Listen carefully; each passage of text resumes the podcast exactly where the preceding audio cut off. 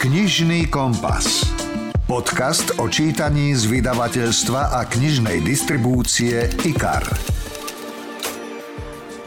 býval tam ako na Upetiče bratia úplne nepochopiteľným spôsobom spáchal samovraždu. Našli ho v kôlni na reťazi obesaného, bolo tam veľmi veľa zabitých detí. Naozaj tá koncentrácia takých nešťastí a tragédií tam bola extrémne vysoká a oni si to spájali práve so zjavovaním takéhoto prízraku ktorý ja teda som potom pretavil aj do tých príbehov. Vraví Jozef Karika, autor mafiánskych sérií, ale v posledných rokoch najmä hororových a mysterióznych thrillerov, ktoré sa vám dokážu zavrtať pod kožu a zaliesť pod nechty.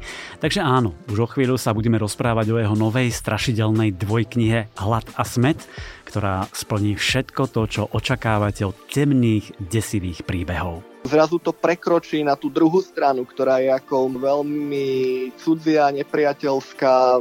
Je tam motív takej ako antiludskosti alebo niečoho, čo je až úplne protikladné e, všetkému ľudskému a všetkému takému, takej človečine. Rozoberieme jeho príbehy, posvietime si na chlapíka v žltej bunde, aj na neprirodzene vysokého muža s pokrútenou rukou. Aj mne toho najviac naskakovali zimomriavky. Je to dosť temné, naozaj dosť aj na moje pomery. Myslím si, že sa v tom odráža táto doba a atmosféra týchto čias, v ktorých to vznikalo. Je to akoby temnejšie, než, než je zvyčajný štandard a, a mal som niektoré pasáže e, problém aj ja trochu ako rozdýchať.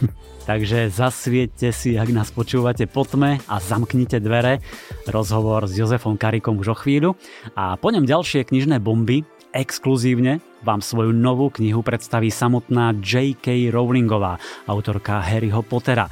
Mám pre vás postapokalyptického Stephena Kinga, originálny detektívny horor, romance, Pridá sa aj Janka Pronská, Adriana Macháčová. Mám pre vás perfektné obrazové publikácie, ktoré sa vám určite hodia ako vianočný darček. Uvidíte, že stoja za to. A tiež vás čakajú úrivky z kníh načítané hercami. Takže príjemné počúvanie želá Milan Buno. Rozhovor zo zákulisia kníh. Ak máte hlad po dobrom čítaní, tak vás verím nasítime. Aj prilejeme niečo dobré spolu s Jozefom Karikom, ktorému vyšla dvojkniha Hlad a smet. Zdravím ťa, Jožo, do Ružnoberka. Pozdravujem aj ja. Ja som povedal dvojkniha, tak čo to znamená? Prečo dvojkniha?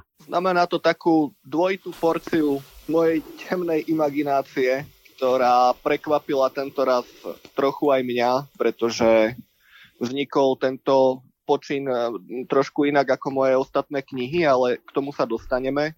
Dvojkniha je to preto, že to vyšlo v dvoch zväzkoch, ktoré na seba nadvezujú. Každá z nich, každá z tých kníh ponúka samostatný zážitok aj sama o sebe, ale pri čítaní oboch nadobúda príbeh nové významové vrstvy. A dá sa to teda čítať v, v dvoch poradiach. Taká, tá, také štandardné poradie je tak, ako sa to aj volá, že hlad a smet.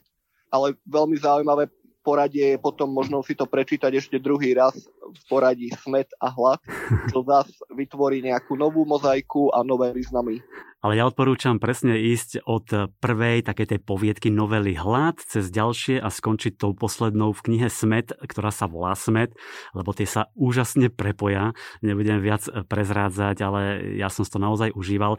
Takže e, posledné knihy, e, ostatné boli Strach, Tma, Trhli na priepas, Smršť a teraz Hlad a Smet. A ja mám taký pocit, ja som teraz dočítal možno pred hodinou tú druhú knihu a mám teda také najčerstvejšie dojmy z toho, že sú to možno také tvoje najstrašidelnejšie príbehy. Ďakujem veľmi pekne, ja mám podobný pocit z toho. Aj mne z toho najviac naskakovali zimomriavky hmm. a aj také, ako je to dosť temné, dosť temné, naozaj dosť aj na moje pomery. Myslím si, že sa v tom odráža táto doba a atmosféra týchto čias, v ktorých to vznikalo tak ako pri umelcoch, ktorí tvorili počas napríklad druhej svetovej vojny sa to odrážalo v ich dielach. Mm. A mhm. myslím si, že vlastne aj teraz počas e, tejto pandémie, tým, že to vznikalo, tak naozaj je to, je to akoby temnejšie, než, e, než je zvyčajný štandard a, a mal som niektoré pasáže e, problém aj ja trochu ako rozdýchať.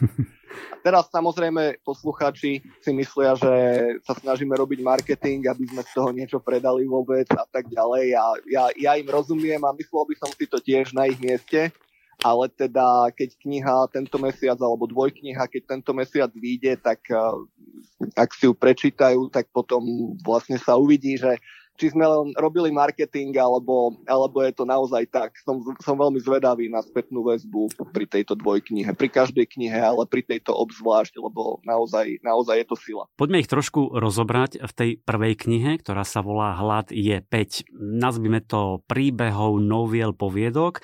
Je tam Hlad, samota, hmlinsko, výlet a biele diery. A hneď v tej prvej hlad, mám pocit, že sa doslova vyžívaš v takých scénkach, ktoré veľmi naťahuješ, stupňuješ to napätie, tie zimomriavky. A napríklad aj tým tajomnom ako, ako záhadný návštevník v múzeu takto ešte, aby som na, začiatku, na začiatok to trochu uviedol, že, že čo to vlastne je, že či sú to po, príbehy, alebo sú to novely, alebo je to román. Ako som aj spomínal, vznikla táto kniha iným trochu spôsobom ako tie predchádzajúce. Ja som pôvodne v lockdowne chcel spraviť takú, zostaviť zbierku svojich starších aj nových mysterióznych noviel, ktoré vznikali možno v priebehu 20 rokov ale niektoré sú úplne nové, vlastne viaceré z nich neboli nikdy, ani, ani, ani ich nikto nevidel, niektoré už boli v niektorých uh, súťažiach sa napríklad zúčastnili literárnych. A toto všetko som chcel zostaviť do, do, do konvenčnej zbierky, ale pri práci som si všimol, pretože prvý raz som sa na to pozrel ako na celok e, predtým v priebehu tých 20 rokov vždy som sa venoval iba tej, ktorú som písal a nejak som si ich nespájal.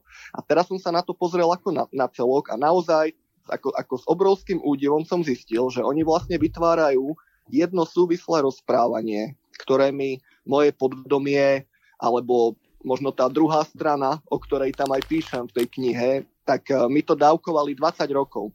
A fakticky ma tento objav prekvapil. Som odkrýval ten príbeh ako fosíliu, keby som ako archeológovia, alebo keď niekto odkrýva nejakú, nejakú, nejakú naozaj, naozaj vzácnú fosíliu, tak takto som ho odkrýval a zistil som, že naozaj je to jeden veľký príbeh, ktorý rozpráva vlastne takmer storočie takej prízračnej histórie vrchu Čebrať a blízkeho Ružomberka. Tie jednotlivé príbehy sa tak preplietajú v čase a priestore, vytvára to mozaiku, taký labyrint, ktorý sa postupne odkrýva a je to, je to zážitok, aj pre mňa to bol, lebo vlastne vždy niečo nové zmení význam aj toho, čo už bolo tam predtým. Mm-hmm. A je to také ako naozaj ako labyrintom, keď človek ide. A myslím si ale, že je to veľmi ako zároveň čitateľsky prístupné. Áno, aj keď čítam tie ďalšie poviedky alebo tie novely, tak si uvedomujem a spájam veci s tými predchádzajúcimi. Úplne úžasná je tá posledná veta v prvej e, poviedke Hlad, ktorá ma úplne zabila a všetko mi to dalo e, úplný zmysel v tej poslednej, kde sa to uzavrelo a kde to vyvrcholilo a len som pozeral na tie stránky, že wow, perfektné. Presne si to vystihol s tým, s tým pocitom a presne tieto pocity som mal pritom aj ja sám ako autor, že, že naozaj bol som z toho aj ja udivený, ako to zapadalo jedno do druhého odkazovalo na druhé. Už som si myslel, že je niečo tak a potom mm-hmm. sa zase ukázalo, že je to úplne inak. Čiže, čiže z môjho pohľadu je to, vlastne, je to vlastne taký netradičný, nekonvenčný román, ktorý je podaný cez, cez tieto príbehy jednotlivé, preplietajúce sa. A áno, áno, to napätie, na ktoré si sa tam pýtal, tak no, myslím si, že je to znova tak, akoby na, sa to dostalo na trošku vyššiu úroveň alebo hlbšiu úroveň ako tie predchádzajúce knihy, pretože tu nastal zaujímavý jav, že sa vlastne spojilo niektoré motívy z tých mojich prvých príbehov spred 20 rokov, ktoré boli napísané ešte takou, takou trochu inou formou. Uh, veď ty sám dobre vieš, že aj tie moje prvé knihy v tieni mafie, čas dravcov boli ako dosť krvavé, dosť také brutálne. A teraz ma viac už baví v súčasnosti viac tá psychologická stránka. Mm-hmm. Že, že, že, že, a tu sa to spojilo, tu sa to spojilo, pretože ja potom, keď som zistil, že je to vlastne jeden celok, tak ja som to, dá sa povedať, prepísal celé ako na novo, že že ešte aj tie poviedky, alebo tie príbehy, alebo tie novely, ktoré tie staršie, možno niektorí, možno niektorí čitatelia, ktorí ma sledujú úplne, úplne od začiatku, keď som iba niekde na webe písal poviedky alebo príbehy, alebo tej súťaži Cena fantázie, tak možno niektoré z tých príbehov ako poznajú.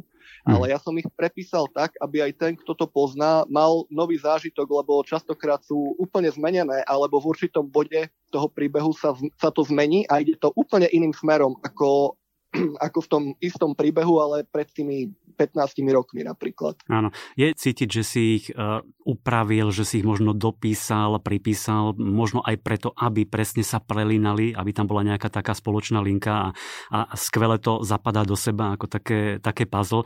Keď sme puzzle. hovorili ešte o tej prepojenosti, uh, tak tam mi napadla tá veta, ktorá sa objavuje viackrát. Už si ma niekedy videl, niekedy predtým? Hm, nie, nie, nemal som tu česť tak ako vieš, že som to ja? Myslím, že keď si prečítajú čitatelia tieto dve knihy, tak pochopia, čo som teraz citoval. A ja teda vždy spozorním teraz, keď sa ma niekto spýta, už si ma niekedy videl, niekedy predtým, lebo to bolo naozaj mrazivé. A Jožo, niektoré tie pasáže akoby si písal v takom tranze, sú tam také tie delirické vízie, povedzme v múzeu hneď tej prvej e, poviedke, z ktorých naozaj naskakuje husia koža. Dostávaš sa do takého nejakého tranzu, keď to píšeš? Tvorivé písanie si myslím, že vždy je určitým, určitým tranzom. Keď to ide naozaj do hĺbky, tak je to, je to forma zmeneného vedomia, ako určite. Aspoň teda možno pri niektorých, možno pri niektorých žánroch alebo pri niektorých typoch e, príbehov je to viac citeľné ako pri iných, že možno nejaká ľahká romantická komédia alebo taký nejaký, také niečo vlastne na pobavenie, tak tam to možno nie je až tak cítiť, ale, ale pri takýchto hlbších románoch alebo príbehoch, ktoré vlastne oni ani nie sú, ja to, ja by som to ani, ja to ani neviem úplne presne charakterizovať, ako sú to moje romány, ako je to môj, môj nejaký autorský rukopis, ale veľmi nerád to škatulkujem, že či sú to mysteriózne thrillery, alebo sú to horory, alebo čo to vlastne je. E, každopádne sa tam snažím prekračovať trochu akoby pri tom písaní alebo aj mimo toho písania sa tomu venujem ako na, tú, na tú druhú stranu, aby to nebolo len vymyslený príbeh, ale aby to bolo sprostredkovanie naozaj nejakého zážitku, ktorý nie je úplne úplne štandardný, nejakého stavu vedomia, ktorý, ktoré, ktorý nie, je, nie je štandardný a myslím si, že keď sa to podarí a, a že je to cez tie riadky cítiť, že to nie je len ako zábavka úplne, ano. ale že tam za tým niečo je naozaj, tak potom to pôsobí naozaj extrémne, extrémne silno. Určite je to cítiť, povedzme, aj v tej hneď ďalšej poviedke novele, ktorá sa volá Samota. Eh, ja som si ju tak v mojej hlave nazval Vlak smrti, lebo naozaj je to až taký hororový príbeh, prázdny vlak, je tam tajomný cestujúci, ktorý sa krmil strachom. Je to naozaj mysteriózne, desivé, také veľmi živé.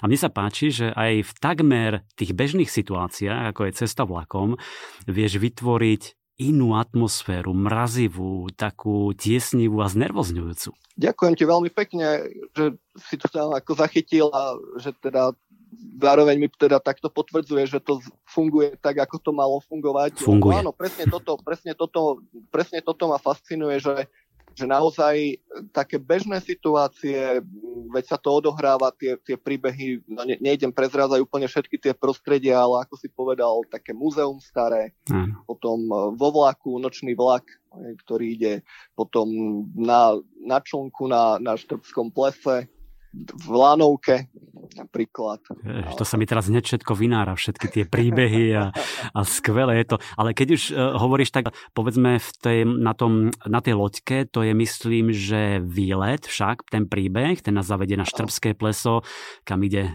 párik na výlet, prenajmú si loďku, aby sa povozili a má to veľmi nečakaný vývoj, tešte sa, milí čitatelia ale poviem ti, že po tomto príbehu už asi nevezme manželku na tú loďku, keď tam pôjdeme najbližšie. A možno ani ona by už, ak si to tiež prečíta, možno ani ona by s tebou nešla. Určite by nešla. Ale sú tam ako naozaj takéto rôzne prostredia a v zásade vždy to vychádza z nejakej bežnej situácie, ktorá, na, ktorá vyzerá úplne nevinne a potom sa to zrazu zmení zrazu to, zrazu to prekročí na tú druhú stranu, ktorá je ako veľmi cudzia, nepriateľská.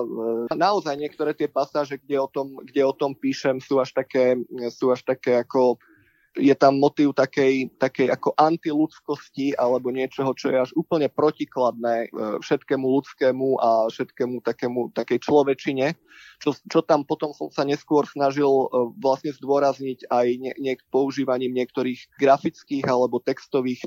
Proste využil som naozaj, nechcem teraz prezrádzať, aby to bolo také prekvapenie aj pre čitateľov, ale naozaj som využil aj obsah, aj formu čo najviac na zdôraznenie toho prekračovania Prahu na nejakú druhú stranu a teda tých dôsledkov, ktoré bývajú väčšinou dosť desivé a dosť tragické a neraz aj v tomto prípade aj krvavé. Keď už sme spomínali tie niektoré miesta, kde sa to odohráva, tak jedna sa odohráva aj vo Vlkolínci, to bola tá poviedka Hmlisko kde som bola ja asi ako mnohí poslucháči. Hmlisko, čakaj, ja som to teraz našiel, tam píše, že je to zlé, prekliaté miesto, balvany, čo tam trčia zo zeme, vypadli z papule samotnému satanovi, preto motajú hlavu, človeka ľahko uhranú. Naozaj, ak sa tam, milí poslucháči, chystáte prvý raz alebo opakovane, tak radšej nečítajte túto poviedku, príhodu, lebo je, je desivá. Ty si tam zažil niečo takéto podobné? Odkiaľ tá, ten nápad, tá inšpirácia? Veľa týchto príbehov, aj keď teraz sme spomínali Štrbské pleso, ktoré je trošku výnimka tou lokalitou, lebo sa to odohráva mimo Liptova a neodohráva sa to v tom Ružomberku alebo Čebrať, alebo mm-hmm. na Čebrati. Ale je to prepojené, je, ta, je tam určité spojivo, keď e, vlastne to budú tým prechádzať čitatelia a čitateľky, tak prídu na to, že ono to má svoj zmysel, tá postava jedna to prepája takým možno nečakaným spôsobom. Ale väčšina naozaj pochádza tu z tohto regiónu, kde som vyrastal a kde, kde aj doteraz ako trávim veľmi veľa času hmm. a kde aj píšem, čo napokon sa tam tiež v jednej tej e, novele ako aj ukáže, že sa to začne prelínať s reálnym, s reálnym časom a s, reálnym, s reálnou rovinou mňa ako autora a počas toho písania, počas toho lockdownu vo veľmi nepríjemnej atmosfére práve na jar na jar tohto roku, kedy vrcholila tá, myslím, druhá, druhá vlna, umieralo denne naozaj 100-150 ľudí. Hej. To je ten Teufelsschloss to, Teufelsschloss. a, a čertová diera Áno. a to je vlastne, to je asi taká najroz, najrozsiahlejšia novela tam, ktorá by vyšla možno aj na samostatnú drobnú knižku alebo menšiu, takú menšiu knižku, ale zaradil som to vlastne do, do tohto celku, lebo mi to tam dávalo zmysel. No a práve aj, a práve aj v, tejto, v, tomto, v tejto čertovej diere, v tejto novele, tak tam tiež je veľa, veľmi veľa takých vecí, ktoré vychádzajú tu z reálnych, ako takých meských legend, z niečoho, čo som počul napríklad, e, napríklad e, už na, na základnej škole, e, kde vlastne ešte, ja keď som chodil na základnú školu v 80 rokoch, tak tí, vlastne tí moji spolužiaci, takisto ako aj ja, mali starých rodičov, ktorí si pamätali ešte veľa vecí ako z, z prvej tretiny 20. storočia a vtedy bol, ako Ružomberok je dosť strašidelné mesto aj dnes, ale, ale vtedy ešte na tom začiatku to bolo super strašidelné mesto obklopené horami, dialo sa tu veľa tajomných vecí. A toto všetko sa tam prelína, čiže napríklad čitatelia si, e, si prečítajú niečo v nejakom príbehu a vyzerá to ako vymyslené. A potom neskôr ja vlastne píšem o tom, že ako, ako to vychádza z nejakej skutočnosti alebo ako to bolo naozaj. A vznikajú tam také viaceré vrstvy potom celého toho rozprávania, lebo tá hranica medzi tým, že čo je fantázia a čo je realita sa stiera No a keď si spomínal ešte to hmlisko, tak všetky tie poviedky, alebo teda tie príbehy, oni nejak súvisia aj, aj s inými mojimi knihami. Napríklad je tam niekoľko odkazov na trhlinu práve v tom hmlisku, že keď to niekto číta pozorne, tak mu to vytvára takú sieť aj s tou trhlinou, napríklad aj s tmou, Roman Strach sa odohrával tiež na úpeti Čebraťa, takže ja som si to naozaj nesmierne užil, toto písanie, lebo to, to bolo niečo také úplne mm-hmm. nové. A vieš, čo som si všimol, keď teraz hovoríš o tých predchádzajúcich knihách? Že tie názvy si tam použil v tom príbehu, nie teraz mm, polopatisticky, že a v knihe strach alebo tma a tak ďalej, ale Tie názvy sa tam o, nachádzajú. Strach, tma, trhlina, priepas, smršť. Ja som si to začal všímať, keď som narazil, myslím, že na dva alebo na tri. A že či tam dáš nejaké odkazy na ďalšie. Čiže to je len náhoda asi však. U, úplne jasne je to náhoda, ale, ale je to, ono to vychádza skôr to, z toho, že, že naozaj každá tá kniha z tej, tejto línii, ona predstavuje nejakú tému, ktorá, a väčšinou to nie sú témy, ktoré mi len tak napadnú, väčšinou hmm. sú to témy, ktoré ma dlhšie nejako zaoberajú, alebo alebo zhrízajú, alebo nejaký, nejakým spôsobom vo mne rezonujú. A e, práve teraz táto dvojkniha Hlad smet, mne, mne, mne sa zdá, že je to taká ako keby kryžovatka alebo taký spojovník vš- úplne, úplne celej tejto línie, tejto mojej tvorby. Čiže bude to zaujímavé aj pre tých, ktorí poznajú tie predchádzajúce knihy, ale mm. zároveň si myslím, že je to veľmi dobrý štart, že keď niekto sa ma pýta, že ktorými knihami z týchto mysterióznych thrillerov alebo hororov, ktorým mám začať, tak ja si myslím, že toto je práve aj vynikajúci štart aj pre tých, ktorí ako nepoznajú tie ďalšie, lebo je to taká koncentrácia tých mojich hlavných tém podaná dosť netradičným, no prepitujem možno až originálnym spôsobom, ale to sa to povedia čitatelia, to posúdia čitatelia, to nechcem, ale nechcem to tak, sa tak nám hodnotiť, ale, ale, ale ako netradičným, nekonvenčným spôsobom ja som ešte nevidel tak, takto, takto poňatú knihu alebo dvojknihu e, vlastne niekde inde. Možno niekde existuje, neviem, ale ja o tom neviem, takže pre mňa to bol fakt ako, ako veľmi, veľmi, do, veľmi zaujímavý tvorivý zážitok a teda pevne verím a dúfam, že sa to prenieslo aj do tých riadkov a že podobný zážitok pritom budú mať aj čitateľky a čitatelia. Verím aj ja, lebo naozaj vydarila sa tá dvojkniha, len zopakujem, prvá je Hlad a tam je, sú príbehy Hlad, Samota, Hmlisko, Výlet a Bielediery a už sme trošku načali aj tú druhú knihu Smet, tam sú tri príbehy, e, ten Teufel Šloch a potom je tam Spinkaj a tento príbeh ja som si naozaj užíval. Je to o túre na Čebrať, dvaja mladí ľudia, tam ich čaká naozaj... Dobre, nemusíme Desivé prekvapenie. Niečo nemilé, áno. áno. ale to ma zaujíma, popísal si to veľmi autenticky. Chodievaš na Čebrať nejako uh, pravidelne, často, lebo myslím, že ten hrdina tam aj píše, že vždy začiatkom leta, lebo inak celý ten zvyšok roka je bez energie. To sú tvoje pocity? Chodíš tam? Ako chodievam tam, nie takto, že ako každý rok, uh, pretože tam zase to malo nejaký zmysel v, tej, v tom príbehu samotnom, mm-hmm. že prečo tam on chodieval tak často a, a prečo tam potom aj niekoho stretol a, a tak ďalej. Áno. Ale, ale určite áno, ja som tam, to, sa, to je naozaj miesto mojich detských hier, kde som, kde som vyrastal a, a naozaj niektoré tie postavy, ako ktoré sa aj objavujú v tých príbehoch, tak oni vychádzajú z takých nejakých, nejakých spomienok detských, ktoré mám a ktoré, ktoré ja neviem naozaj teraz už ani rozlišiť, že či, či sú ako skutočné alebo falošné, ale napríklad taký ten, taký ten eh, môžeme povedať alebo prezradiť. Je tam taká postava veľmi nepríjemného chlapa v žltej vetrovke, mm-hmm. ktorá sa vyskytuje, ktorá sa mne periodicky v rôznych príbehoch a v, aj v tme je spomenutý a ako sa objavuje. A naozaj tohto ja som tam ako dieťa, ja som ho tam videl, hej, že, že, že počas, počas leta úplne horúceho, tak ja si tam pamätám, že som tam videl takého, takého, takého chlapa, ktorý v žltej zimnej vetrovke tam prechádzal pomedzi tie stromy s bradou, toto a bolo mi to už ako decku úplne ako čudné a podozrivé, že ako v, v, v horúcom lete, že kto si oblečie žltú zimnú vetrovku a ide, ide do lesa. No a tak to, to, je, to, je taká, to je jeden príklad. Alebo druhý príklad, e, je tam taký v tých príbehoch taký neprirodzene vysoký muž s, s pokrútenou ľavou rukou mm-hmm. a s mhm. kufrom, v ktorom sa ukrývajú veľmi tiež nepríjemné veci v tom kufri a vlastne keď sa ten kufor otvorí, tak väčšinou to značí, že sa začne diať niečo. A napokon ten kufor je aj na tých obalkách ako motív použitý. Áno. No a toto je, toto je naozaj, toto naozaj sa rozprávalo, keď som bol na tej základnej škole, tak tam e, tí moji spolužiaci, ktorí boli z takej robotníckej kolónie pri fabrike textilnej z 19. storočia, aj tie domy, kde oni bývali, boli z 19.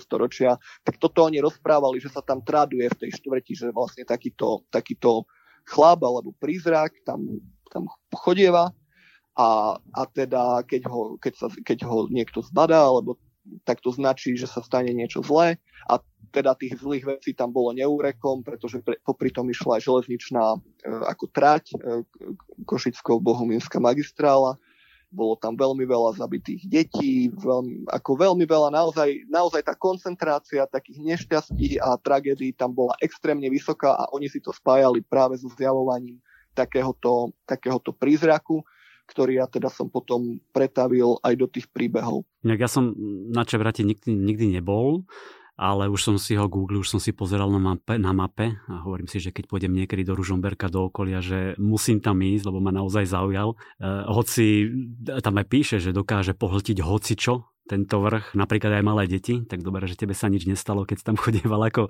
ako no, no dieťa. No, v 80 rokoch, ja si to pamätám, takú patraciu akciu, ktorá tu prebiehala po tiež nejakých zmiznutých deťoch ktorá bola neúspešná, čo mňa sa vtedy veľmi ako dotýkalo, lebo aj ja som bol zhruba v rovnakom veku. Potom vlastne jeden spolužiak e, zo základnej školy, on bol asi o dva alebo tri ročníky nižšie, tak tie, tiež býval tam ako na úpeti Čebratia úplne úplne nepochopiteľným spôsobom spáchal samovraždu. Našli ho v kôlni na reťazi obeseného, úplne, úplne nepochopiteľne. Všetky tieto veci tam sú a a naozaj toto, toto sa tu dialo, takže ten, ten čebrať, neviem, občas, občas nad tým rozmýšľam, že či túto, to, tento temný rozmer, že či ho tam vytváram ja, ako z toho môjho subjektívneho sveta, vnútorného, cez tú imagináciu, že či ja to odtláč, otláčam do toho prostredia, a že keby som žil, ja neviem, v Ružinove, že či aj Ružinov by som takto vykreslil, ako odmala myslím, keď mm-hmm. som vyrastal v Ružinove, alebo v Petržálke, že či aj to by som vykreslil takto, ako cez takýto temný filter, alebo je to naopak, že, že naozaj v tej hore e, v tom prostredí niečo je, čo tam teda ja aj v tých knihách píšem, že čo si myslím, že čo to je, alebo v tej, v tom, v tej imaginácii, že čo vidím, že čo to je. A, a toto na mňa pôsobilo a vlastne, že je to tu akoby naozaj, že to tam mm-hmm. nevtláčam ja, ale je to naozaj. A neviem, neviem, toto neviem, toto neviem rozhodnúť, neviem, ani, ani to nemôžem vedieť, lebo som vyrastal tu, o tých iných alternatívach môžem iba špekulovať. Áno, asi tam bude z oboch, ale predpokladám, že najmä je to ten vplyv toho prostredia, v ktorom si vyrastal, v ktorom si žil, ako píšeš aj v tej knihe, že Ružomberok ako by bol prekliatý a niečo sa tam proste deje a ty si to vedel veľmi dobre a. spracovať a dať na papier alebo do počítača. E, inak... To je inak ale pravda, prepáč, že ti skočím do reči, len toto je pre mňa taká, taká ako veľmi vášnivá téma, ale to je, to je naozaj pravda, že aj dokonca dodnes to trvá, že ten Ružomberok, on sa aj, aj v súčasnosti, on sa rozpadá, to mesto sa doslova rozpadá, ako doslova. A keď si, keď si prejdeš po Liptové mesta, že ide, by si išiel, neviem, že Liptovský Mikuláš, potom, potom pôjdeš na Oravu kúsok Dolný Kubín a pôjdeš e, smerom na, na západ a je tam Martin a potom prídeš do Ružomberka, tak ten rozdiel je tak markantný, mm-hmm. pritom on má dobrú polohu, vlastne všetko by tu malo ísť dobre, ale nejde, nejde to, nejde to dobre. Ako. A, a to, je, to, to tu je vlastne aj v tých knihách popisujem túto históriu toho mesta v zásade naozaj asi na, na ploche asi 100 rokov od, od toho začiatku, približne od prelomu 19. a 20. storočia. A samozrejme v nejakých skratkách to ide až do dávnej, dávnej minulosti. No a potom taký, taký dôraz e, priamo, v tých, priamo v tých príbehoch, myslím, tá, tá prvá, ten hlad sa odohráva niekedy okolo roku 2008 mm.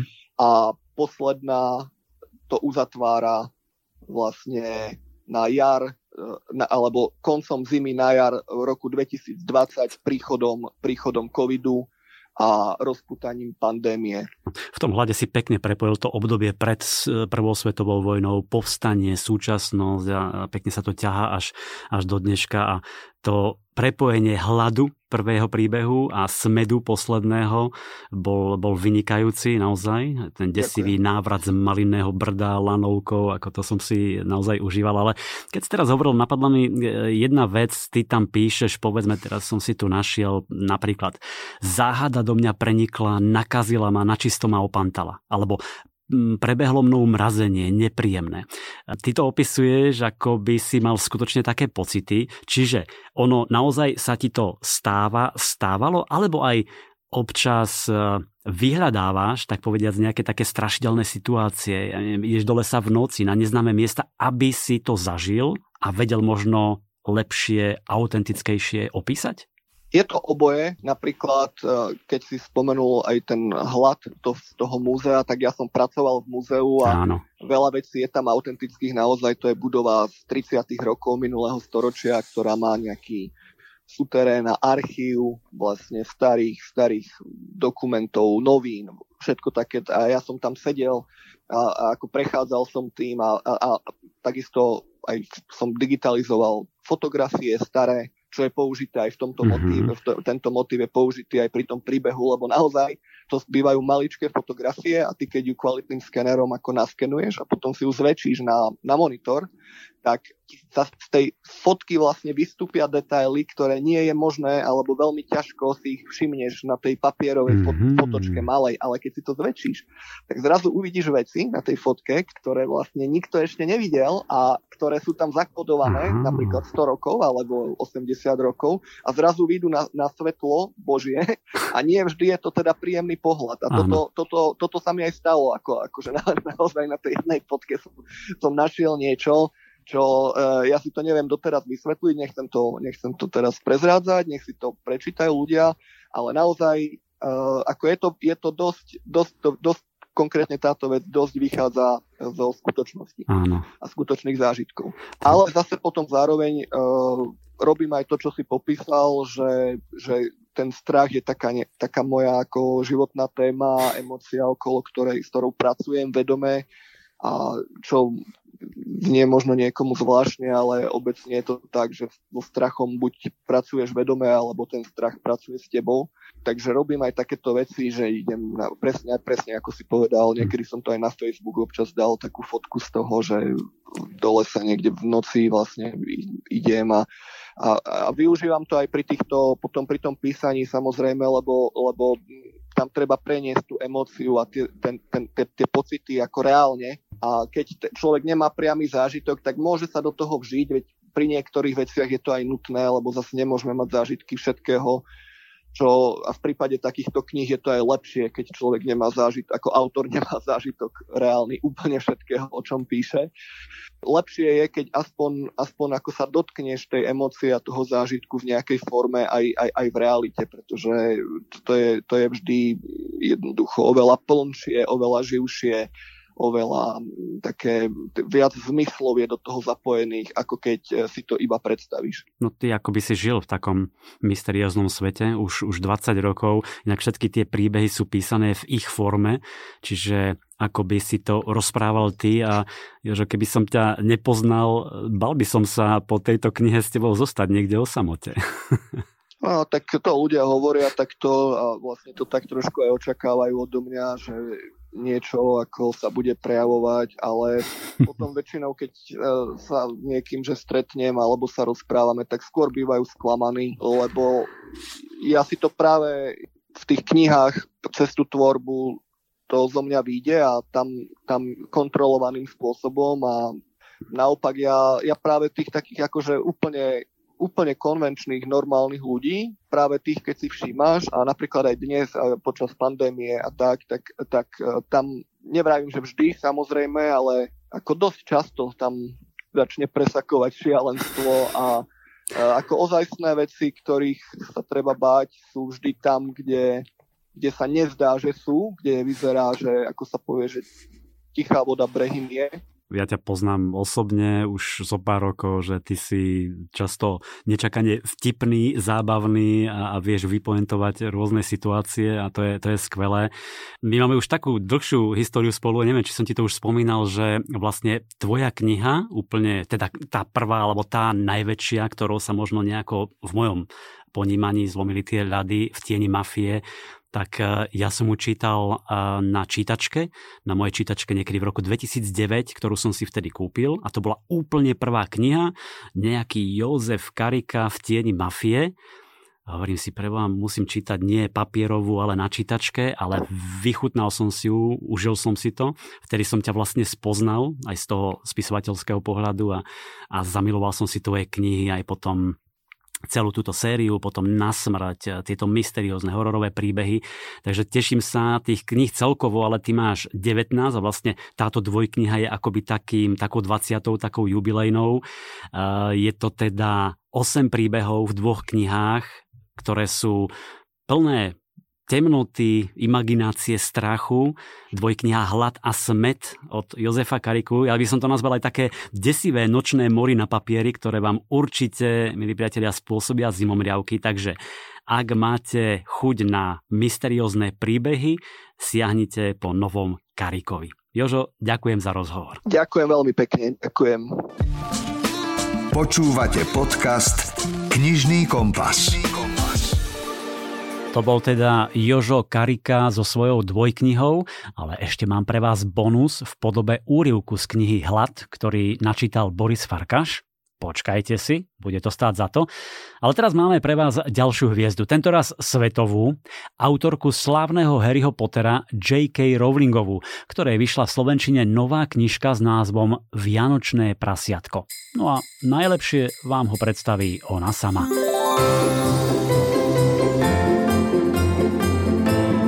There are so many Christmas stories out there.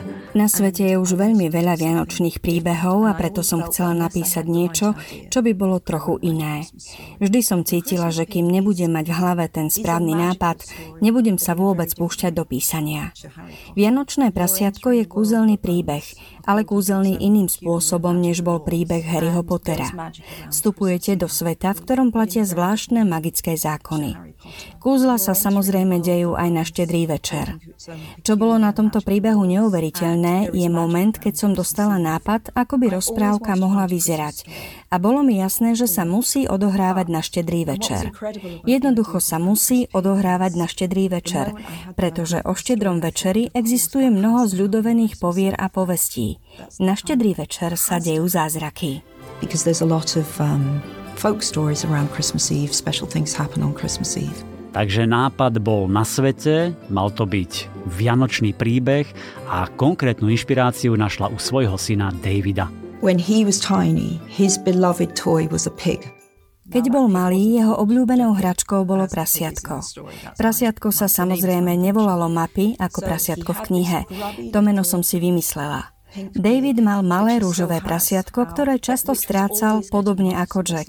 Stále bolo niekde ukryté a ja som dostávala panické záchvaty, že ho raz už nenájdeme. Tak som kúpila jedno prasiatko do zásoby a ukryla som ho do skrine. David ho samozrejme našiel, keď sa začal batoliť po dome. Prišiel k skrini, otvoril dvierka a vyzeral nesmierne zmetene, že našiel ďalšie prasiatko. Potom mi povedal, že to je určite brat toho prvého prasiatka a nechal si ho. Vtedy som začala premýšľať, aké to je byť náhradnou hračkou, týmto druhým prasiatkom.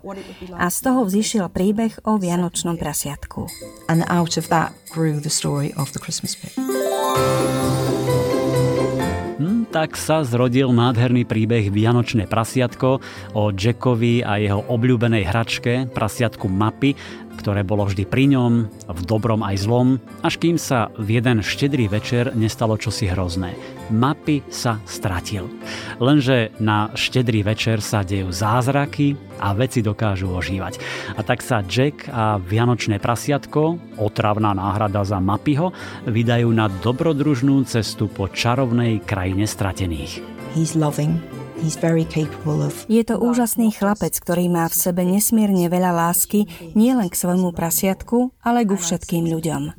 Je to milujúci chlapec, ale treba poznamenať, že aj tak trochu stratený. Jack nemal jednoduchý život a preto sa zdá, že mu v živote chýba stabilita. A to je ďalšia veľká téma, o ktorej píšem. Čo znamená byť stratený? Vianočné prasiatko si deti môžu čítať samé, ale J.K. Rowlingová radí, čítajte si tento príbeh spolu s deťmi pred spaním, nahlas. Niektoré situácie môžu byť odrazovým mostíkom na rozprúdenie rozhovoru medzi rodičom a dieťaťom. Napríklad aj o stratených veciach. I lose things all the time. All the time. And it drives me crazy and I hate it about myself. Ja sama veľmi často strácam rôzne veci. Veľmi často. Lezie mi to na nervy. Nemám to na sebe rada. Strata je teda jednou z hlavných tém tejto knihy. Nachádzame sa v krajine stratených, takže píšem o veciach, ktoré si ceníme, o veciach, ktoré nám chýbajú, ale aj o veciach, ktoré bez rozmyslu vyhadzujeme do koša. Ponaučenie, ktoré plinie z tejto knihy, alebo ktoré, dúfam, si ľudia z nej odnesú, je, že strata je bežnou súčasťou života, no zároveň otvára priestor novým, úžasným veciam. Nie je teda všetko stratené, ak o niečo prídeme. So all is not lost when things are lost. Ja verím, že aj vy, dospeláci, si radi prečítate nový príbeh J.K. Rowlingovej Vianočné prasiatko a aby som vás trochu navnadil, mám tu pre vás úryvok, ktorý načítala Lucia Vráblicová. Pri slovách stratil som sa, všetko pod Jackovými nohami zmizlo.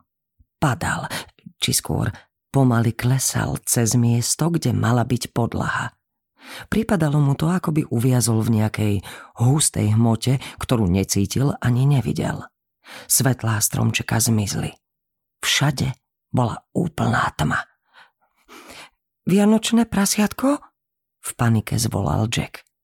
Som tu, odpovedal mu hlas vianočného prasiatka z tmy. Neboj sa, takto sa vstupuje do krajiny stratených. O chvíľu bude svetlo. A naozaj, O pár sekúnd Jack znova uvidel vianočné prasiatko. Tak ako Jack, aj prasiatko klesalo dolu. Okolo nich bolo čoraz svetlejšie, až si Jack uvedomil, že obaja klesajú vo vlastnom stĺpci zlatistého svetla. Nad nimi boli dve okrúhle diery v drevenom strope. Jack usúdil, že to asi bude podlaha vo svete, ktorý opustili. V jeho svete – kde bývala mamička, kde existovalo všetko, čo poznal. Klesali nižšie a nižšie a Jack si teraz všimol, že on a vianočné prasiatko nie sú jediní, čo pomaly klesajú vo svojich stĺpcoch svetla. Boli ich tisíce. V tom bezťažovom stave sa Jack mohol krútiť a otáčať a na všetkých stranách videl ďalšie klesajúce veci.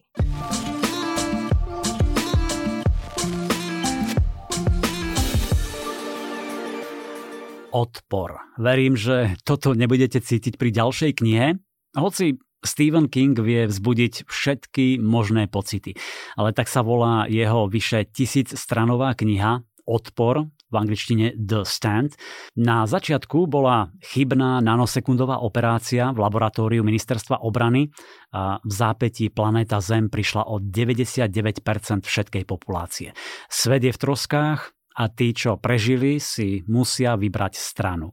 Buď temný muž s osudným úsmevom, stelesnená nočná mora Randall Flagg, alebo láskavá matka Abigail, ktorá ich oslovila v snoch, žije v domčeku uprostred kukuričných polí a Boh jej dožičil dlhý život, aby mu pomohla naplniť veľký plán. Začína sa klasický súboj dobrá a zla, v ktorom sú preživší len figurkami na šachovnici. Muž, ktorý ovláda mágiu, alebo starena. Stephen King napísal drsný postapokalyptický román, ktorý vyšiel poprvý raz v roku 1978 a patrí medzi jeho najlepšie kúsky. Téma boja s katastrofálnou epidémiou nevyliečiteľnej nákazlivej choroby bola, myslím, spracovávaná už mnohokrát no iba málo kto to vie tak ako King. Je to strhujúca cesta, na ktorej si veľmi nevydýchnete a pritom má spomínaných 1080 strán. Je to príbeh o bolesti a utrpení, o odvahe, túžbe prežiť a to celé na pozadí jemnej mystickej línie. A myslím, že v súvislosti so súčasnou pandemickou situáciou naberá iné grády a som si istý, že v mnohých pasážach vás zamrazí. King je proste King a je to šialená jazda, ktorú si musíte zažiť. Počúvate podcast Knižný kompas. Po hororovej náloži trošku zjemníme a mám tu tri typy pre dámy. Vy Kilendovú asi nemusím zvlášť predstavovať. Úplne si vás získala bestsellermi ako Egomaniak, Šéf, Nahá pravda či Nevhodné správanie. Teraz si píšte, je tu novinka Rivali. Nový, sexy, dráždivý príbeh o na pohľad sebavedomom Westonovi, ktorý má tiež jazvy na duši, a o Sofii, ktorá si ho pamätá zo strednej, ale ich rodiny sa odjak živa nenávideli, ich otcovia sa stali najväčšími obchodnými rivalmi, no teraz sa musia spojiť a pracovať na spoločnom projekte.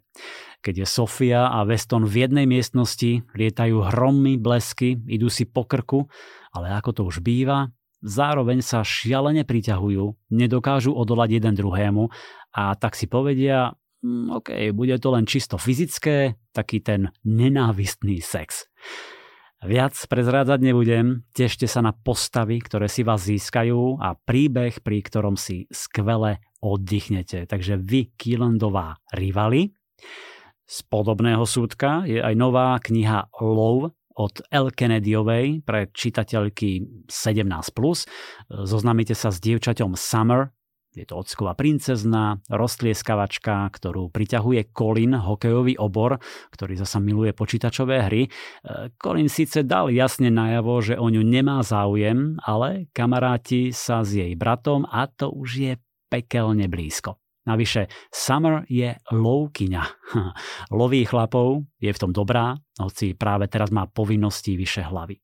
Škola, ulisný profák, neistá budúcnosť. Hm, nechá Kolina tak, veď on príde na to, o čo prichádza, keď ju odmieta. Love je taká ľahká romanca, Colin a Summer sú veľmi zábavné postavy, sú tvrdohlaví, sú vášniví, ale zamilujete si ich a len čakáte, kedy sa dajú dokopy. Znie to možno prvoplánovo, ale El Kennedyová vie do svojich príbehov zamiešať také súčasné spoločenské problémy, rôzne predsudky, starosti mladých a to dodáva jej knižkám iný rozmer. To bol Low od El Kennedyovej, no a do tretice vzťahový román, ale tento raz od slovenskej autorky Adriany Macháčovej, ktorej knihy vychádzajú aj v češtine a nemčine. Možno poznáte jej hity Žena vplyvného muža, Cudzie vzťahy, tak trochu ženatý alebo dokonalý manžel. No a teraz Adriane pribudla ďalšia knižka s názvom Slepý dážď. Hovorí sa, že dáž musí byť slepý, keď ide tam, kde svieti slnko. O tom je aj môj najnovší román a ako vždy aj v tomto rozoberám medziludské vzťahy, no i tak je tento príbeh celkom iný. Napísať ho bolo pre mňa asi najnáročnejšie zo všetkých mojich kníh. Zaoberám sa v ňom totiž viacerými krehkými témami, životom, radosťami, starosťami, láskami, ale aj umieraním. Čitateľovi ho rozpráva hlavná hrdinka Katarína a odkrýva svoj vnútorný svet ženy. Nostalgicky spomína na dámnu lásku a výchovu svojej dorastajúcej céry, ktorá zahynula za tragických okolností. Katarína nevie ako ďalej a práve v tomto období spoznáva Milana. Dlho tužila po láske a tak sa po rokoch znova zamiluje. Lenže niečo jej našepkáva, že jej vzťah s Milanom nie je taký, aký by mal byť. Nemýli sa. Tajomstvá nenechajú na seba dlho čakať. Viac neprezradím. Slovenský spisovateľ. 70 rokov vo vašej knižnici. Jana Pronská má 10 tisíce fanúšičiek a čitatieliek, ktoré sú jej verné už od roku 2008, keď jej vyšla prvá kniha Zlatníková chovanica. Mimochodom už vtedy mala v šuplíku niekoľko dokončených príbehov, ale žiadny sa neodohrával na Slovensku. Až keď navštívila Ľubovnianský hrad, uvedomila si, aká je naša slovenská história pútavá a zaujímavá. Nielen tá francúzska, anglická či španielska a tak začala písať slovenské historické romance, postupne sa stala kráľovnou v tomto žánri, knihy pribúdali, rovnako čitateľky a z tej 20 kníh vystupuje jedna séria, ktorá sa stala zvlášť obľúbenou. Fantazína kliatba, v ktorej vyšli knihy Kliatba, Jorga a teraz Princezná z Izmiru. Viac vám povie samotná Janka Pronská. Keď sa mi pred rokmi v hlave zrodila myšlienka napísať fantazijný príbeh Kliatba, ešte som netušila, že sa s ním ako s jediným na konci nebudem chcieť natrvalo rozlúčiť. Markus, no hlavne jeho strážkyňa, mi poskytli vynikajúcu dejovú linku, po ktorej som sa mohla uberať, pretože príbeh sa obohatil o ďalšie postavy Markusových bratov, ktorí kliatbu zdieľajú s ním. Počase Jorga dostala svoj vlastný príbeh, ktorý je spojený s Markusovým bratom Adrianom a v týchto dňoch vychádza tretia časť. Princezna z Izmiru Jorina je poslednou z rodu strážkyň a zároveň najmocnejšou strážkyňou. Jej schopnosti zďaleka prevyšujú jej predchodkyne, no zároveň zostáva na všetko sama. Tretí z prekliatých bratov Vlad však dopadol najhoršie zo všetkých a kliatba ho rozhodne nešetrila – No ako býva v mojich knihách zvykom, všetko napokon dobre dopadne a posledná kapitola je zároveň prvou k záverečnej časti, ktorá by mala príbeh uzavrieť. Taký je zámer. Na napísanie fantazijného príbehu však musí prísť pravý čas a chuť a medzi tým snaď poteším čitateľov ďalšími romancami. Určite, ako mi Janka prezradila, už dopisuje ďalší príbeh, ale teraz teda vyšla fantazína Princezná z Izmiru. Hľadajte v knihkupectvách aj v e-shopoch. No a pri vydavateľstve Slovenský spisovateľ ešte zostaneme, lebo tu mám pre vás špecialitku, akých nebýva veľa. Po obrovskom úspechu svojej prvej knihy Sedem smrtí Evelyn Harkáslovej Autor Stuart Turton opäť ponúka niečo, čo je na hranici žánrov a je to taký mix gotického hororu, historického thrilleru a okultnej detektívky. Novinka Diabol a temné vody nás zavedie do roku 1634. Samuel Pips je najlepší detektív na svete, práve ho prepravujú obchodnou loďou Sardam z východoindickej Batávie do Amsterdamu. Majú ho tam súdiť a popraviť za zločin, o ktorom nikto nič netuší a nie je ani isté, či ho Pips vôbec spáchal. Sprevádza ho oddaný strážca a pomocník Aaron Hayes, ktorý je odhodlaný dokázať priateľovú nevinu. Len čo vyplávajú na šíre more, začne sa na osadenstvo lode valiť jedna pohroma za druhou. Po palube sa zakráda tajomný prízrak, na lodných plachtách sa zjavuje záhadný symbol, kto si vyzabíja všetok dobytok, pasažierov trápia zlovestné odkazy, ktoré im sľubujú diabolské zázraky a predpovedajú smrť troch ľudí vrátane Samuela Pipsa a jedine spolu so svojím pomocníkom môžu vyriešiť záhadu, kvôli ktorej hrozí potopenie lode a smrť všetkých na palube. Diabol a temné vody je špičkový historický thriller a najlepšia kniha roku 2020 na Amazone aj podľa denníkov The Guardian, Daily Mail, Financial Times či Publishers Weekly. Geniálna zápletka, ktorá sa môže zdať bláznivá či uletená, ale Turton jej vždy dodá punc autentickosti a uveriteľnosti, v tom je majster, kde si Turtonovú prvú knihu prirovnali k Agáte Christy na Kreku.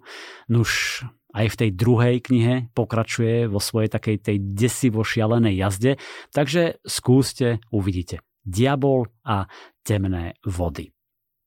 No a do tretice slovenský spisovateľ a tentoraz novinka od Rhys Bowenovej, od ktorej ste už možno čítali Panstvo Farley alebo Toskánske dieťa. Jej historické príbehy a krimi zo súčasného Velsu sú oceňované kritikmi, médiami aj čitateľmi a teraz jej vyšla novinka Záhrada výťazov.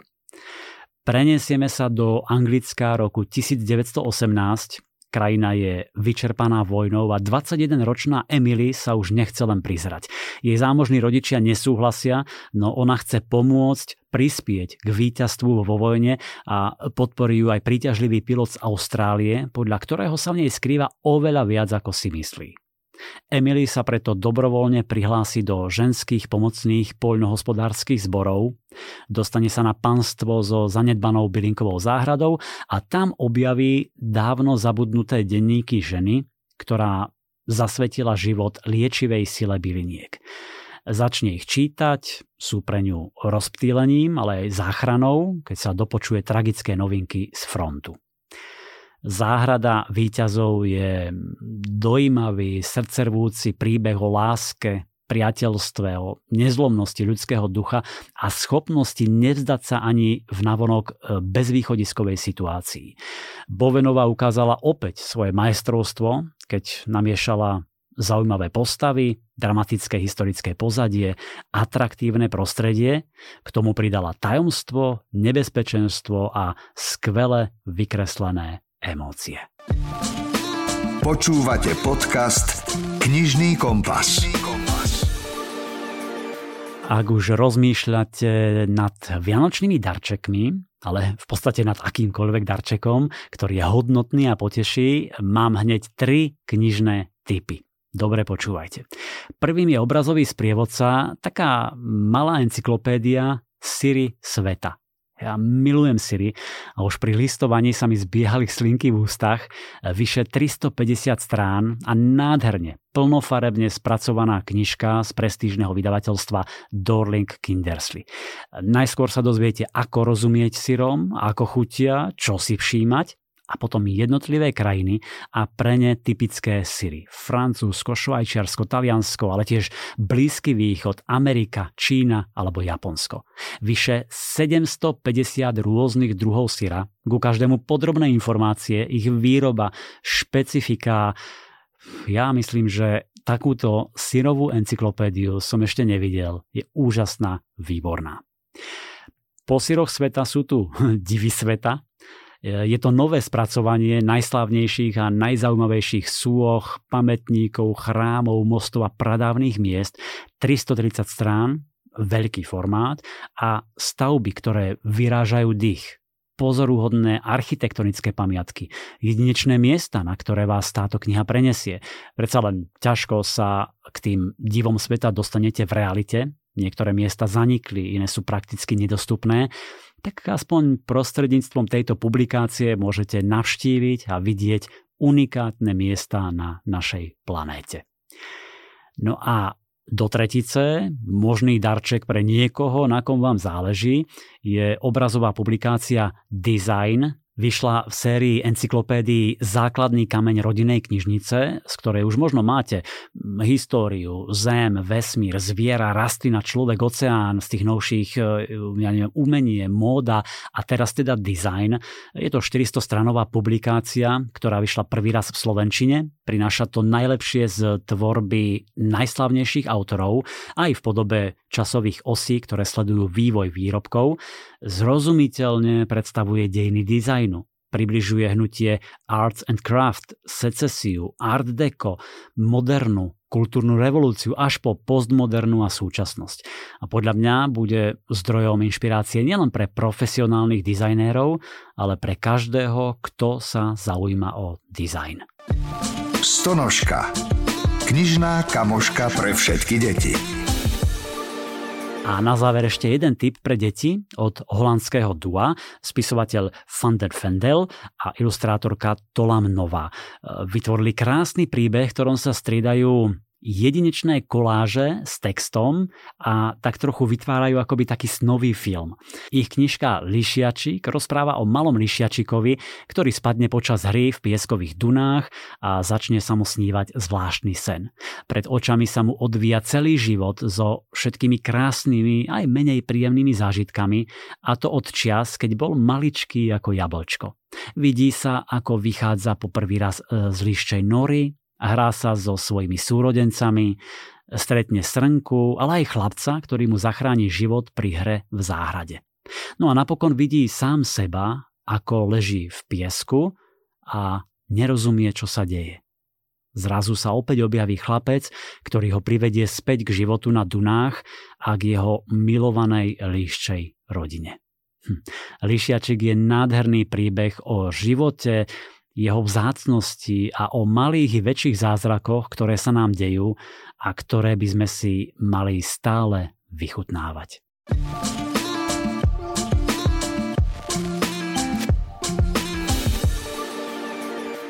No a na záver, ako som slúbil skôr, tu máme pre vás úryvok z jedného z hitov tejto jesene.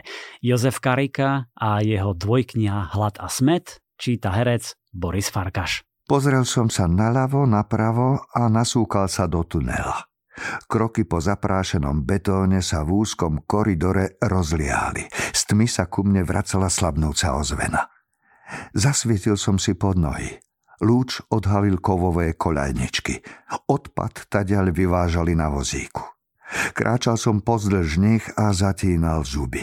Snažil som sa ignorovať husté pavúčiny na stenách, no aj tak som zahliadol pavúky, ktoré v nich vyčkávali. Obrovské. Indiana Jones a ružomberský bytúnok. Prešiel som 10, možno 15 metrov. Nemohol som sa striasť pocitu, že ma tma obaluje ako sklená. Celého ma obstúpila, tlačila sa mi do úst, do nosa aj uší. Nástojčivá milenka. Túžila ma stroviť, pohltiť bez zvyšku.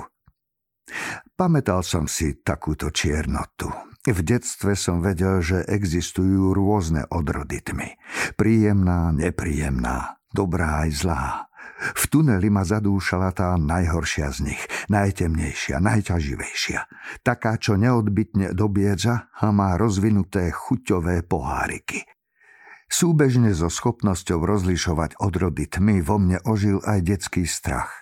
Mrazivo žeravý drôt vrazený hlboko pod pupok. Už dávno sa nepripomenul, takmer som naň zabudol. Nečudo, veď spokojnosť rozleptá všetko intenzívne. Tu však neprežívala ani štipka spokojnosti. Jej kráľovstvo sa rozprestiera na povrchu, v obývačkách a bytoch, nie v podzemných tuneloch. Nad hlavou mi zadunelo. Chodba sa mierne otriasla.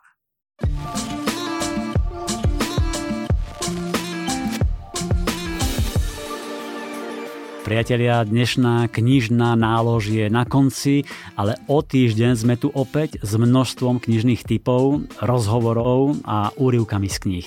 Tak si ťuknite na odber podcastu Knižný kompas, alebo si nás proste o týždeň opäť nájdete na ktorejkoľvek platforme.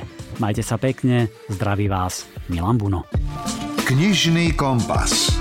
Podcast o čítaní z vydavateľstva a knižnej distribúcie IKAR.